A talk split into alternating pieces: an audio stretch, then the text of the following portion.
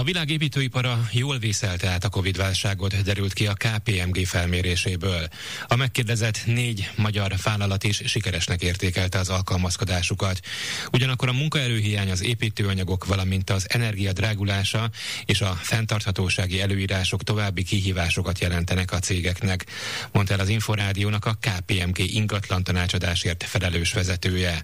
Varga Mónika kérdezte Dános Pált. A felmérést idén júniusban fejeztük be. Az volt a tapasztalat, hogy számukra kicsit meglepő módon nagyon jól reagáltak a vállalatok. A vállalatvezetők egyharmada azt mondta, hogy ők hát teljesen fő voltak készülve mindenfajta váratlanságra, tehát várták a váratlanságot, és ezért gyorsan tudtak reagálni. A 60% körül többség azt mondta, hogy nem volt fölkészülve. Nyilván a pandémiára, mint speciális válságra nem lehetett fölkészülni, de nagyon gyorsan reagáltak. Ez volt a világkép. A magyar cégek, akiket mi megkerestük, és szintén az ő válaszaik integrálva lettek ebbe az anyagban, azt mondták, hogy a négy cég közül három magát abba az egyharmadba sorolta, aki azonnal tudott reagálni, föl volt készülve, mert olyan volt az egész vállalatirányítási rendszer, olyan volt a hozzáállások az új technikákhoz, az újításokhoz, hogy azonnal tudtak reagálni. A négy közül az egyik azt mondta, hogy ők nem voltak fölkészülve, de végül is a 2020-as márciusi bejelentésnél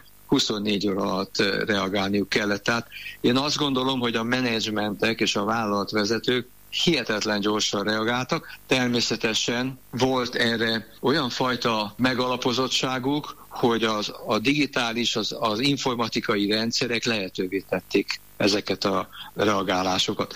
Példának említették ők, hogy a Teams használatát, azt azelőtt csak úgy elméletben tudták. Egyik napról a másikra a vállalati megbeszélések hirtelen átkerültek ebbe az internetes térbe. Mi jelentett még nehézséget a járványban? Ugye nem csak adminisztrációs része van az építőiparnak, hanem ott van a kivitelezés is. A Covid az sajnos elég sok esetben azt eredményezte, hogy meg kellett változtatni azt az ütemtervet, ahogy el tudták készíteni be tudták fejezni a projekteket. Bizonyos esetekben a munkavállalókkal, a fizikai munkavállalókkal voltak eh, nehézségek, hiszen tudjuk, hogy volt kiárási korlátozás. Nagyon sok kivitelező cégnél dolgoznak külföldi munkások, vagy vendégmunkások, akiknek nagyon nehéz volt bejönni, és volt egy pár hónapos ilyen lemaradás. Egyértelmű vélemény volt a magyar vezetők között is, hogy ez a Covid ez végül is ami katalizátor volt a egy újfajta együttműködés, egy új, újfajta rugalmasság,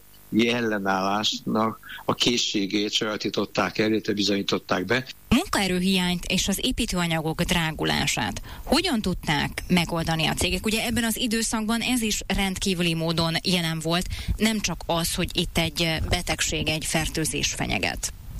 Igen, azt mondták a vállalatvezetők, hogy ez nagyon nagy gond, és mindenképpen egyfajta olyan költségnövekedés, egy olyan költségnyomás van a vállalatokon, amit nagyon nehéz kigazdálkodni. A klasszikus recept van erre, a hatékonyság növelése, az innováció és a technológiai fejlesztések. Azok a környezetvédelmi elvárások, az úgynevezett ESG elvárásoknak való megfelelés, nagyon nagy pénzügyi terheket ró az építőipar szereplőire.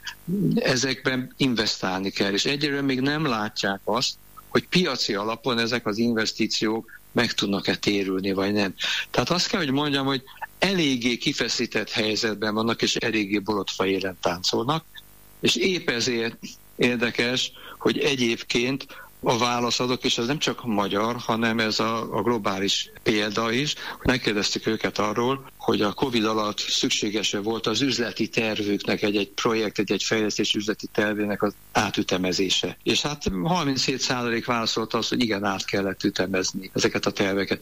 Nyilvánvaló, hogy azok a költségtervek, amiket három évvel ezelőtt készítettek egy projektre, egy fejlesztésre, azok ma hát nem igazak. Úgyhogy nagyon-nagyon nehéz a helyzet, és van egy bizonytalanság. További kockázat a jövő külföldről esetleg vissza tudják-e csábítani a cégek a, az oda vándorolt dolgozókat, vagy meg tudják-e tartani azokat a munkavállalókat, akik a járvány alatt más szektorokból mentek át. Ugye itt lehetett olvasni, hogy rengeteg vendéglátós, vagy akár a turizmusban dolgozó próbált szerencsét az építőiparban. Más iparágakból, így például a turizmus vendéglátásból nem vették észre az építőipari cégek, hogy jelentős munkaerőbeáramlás lett volna. Tehát ezek a munkavállalók feltehetően más szektorokban helyezkedtek el. Továbbra is korlátozott számú munkaerővel kell számolni.